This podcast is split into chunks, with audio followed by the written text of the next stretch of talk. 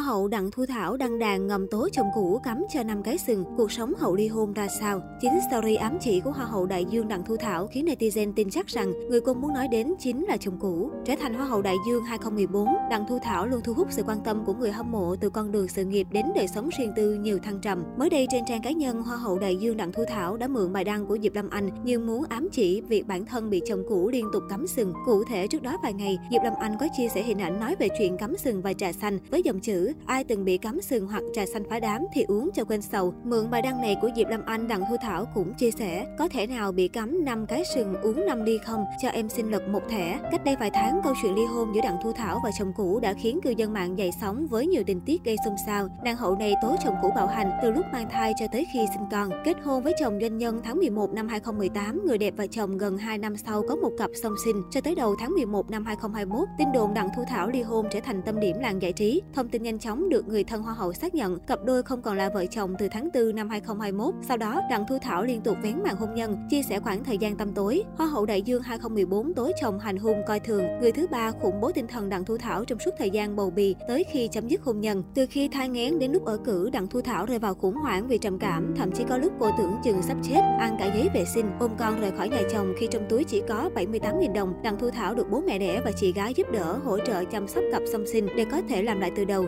Về phía chồng cũ Đặng Thu Thảo, anh cảnh cáo người đẹp không tung ra những thông tin sai lệch thêm, bằng không sẽ đưa ra pháp luật. Sau cú sốc đổ vỡ hôn nhân, Đặng Thu Thảo dần lấy lại cân bằng, trở lại với các hoạt động của làng giải trí. Với kinh nghiệm tham gia những cuộc thi nhan sắc trong nước và quốc tế, người mẫu diễn viên Hoa hậu Đại Dương 2014 được mời làm giám khảo sân chơi dành cho các người mẫu đam mê tập thể hình. Đặng Thu Thảo cho biết cô vui khi được các đơn vị đối tác và khán giả chào đón tái xuất sau vài năm rời showbiz về quê sống. Tôi gửi cặp song sinh cho bố mẹ ruột ở Lâm Đồng chăm sóc để yên tâm trở lại làng giải trí. Ngồi ghế nóng Việt Nam Fitness Model 2021, tôi sẽ có cơ hội truyền đạt, chia sẻ những trải nghiệm thực tế của mình với các thí sinh thế hệ đàn em. Hy vọng tất cả các bạn đều có sự chuẩn bị thật tốt và tỏa sáng trên sân khấu, chinh phục ước mơ trở thành quán quân cuộc thi. Chắc chắn tôi sẽ chấm điểm công tâm, không thiên vị bất cứ ai, Đặng Thu Thảo nói. Về mặt tài chính, sau ly hôn chồng đại gia và quyết định ra đi tay trắng, một thân một mình nuôi hai nhóc tỳ, không nhận chu cấp từ phía nhà chồng. Nhưng thời gian gần đây, cô cũng chia sẻ nhiều hình ảnh cho thấy cuộc sống của mình đã ổn định. Gần đây nhất là story trên story Facebook, Hoa hậu Đặng Thu Thảo thu hút sự chú ý của cộng đồng mạng khi đăng tải hình ảnh cầm nhiều cuốn sổ hồng và sổ đỏ trên tay. Gương mặt rạng rỡ của nàng hậu khiến nhiều người suýt xoa. Cô hào hứng chia sẻ, cố gắng không ngừng vì các con của mẹ. Tết này ba mẹ con mình ấm no. Hiện tại ba mẹ hai con dành phần lớn thời gian cho công việc để kiếm tiền nuôi các con. Cuộc sống sau ly hôn của Đặng Thu Thảo dần ổn định. Nàng hậu cho biết cô đang cố gắng hết sức mình để có kinh tế ổn định, lo cho cặp song sinh. Đặng Thu Thảo hiện cũng quay trở lại với các hoạt động nghệ thuật sau thời gian dài ở nhà chăm con. Cô may mắn nhận được sự giúp đỡ từ nhiều bạn bè đồng nghiệp.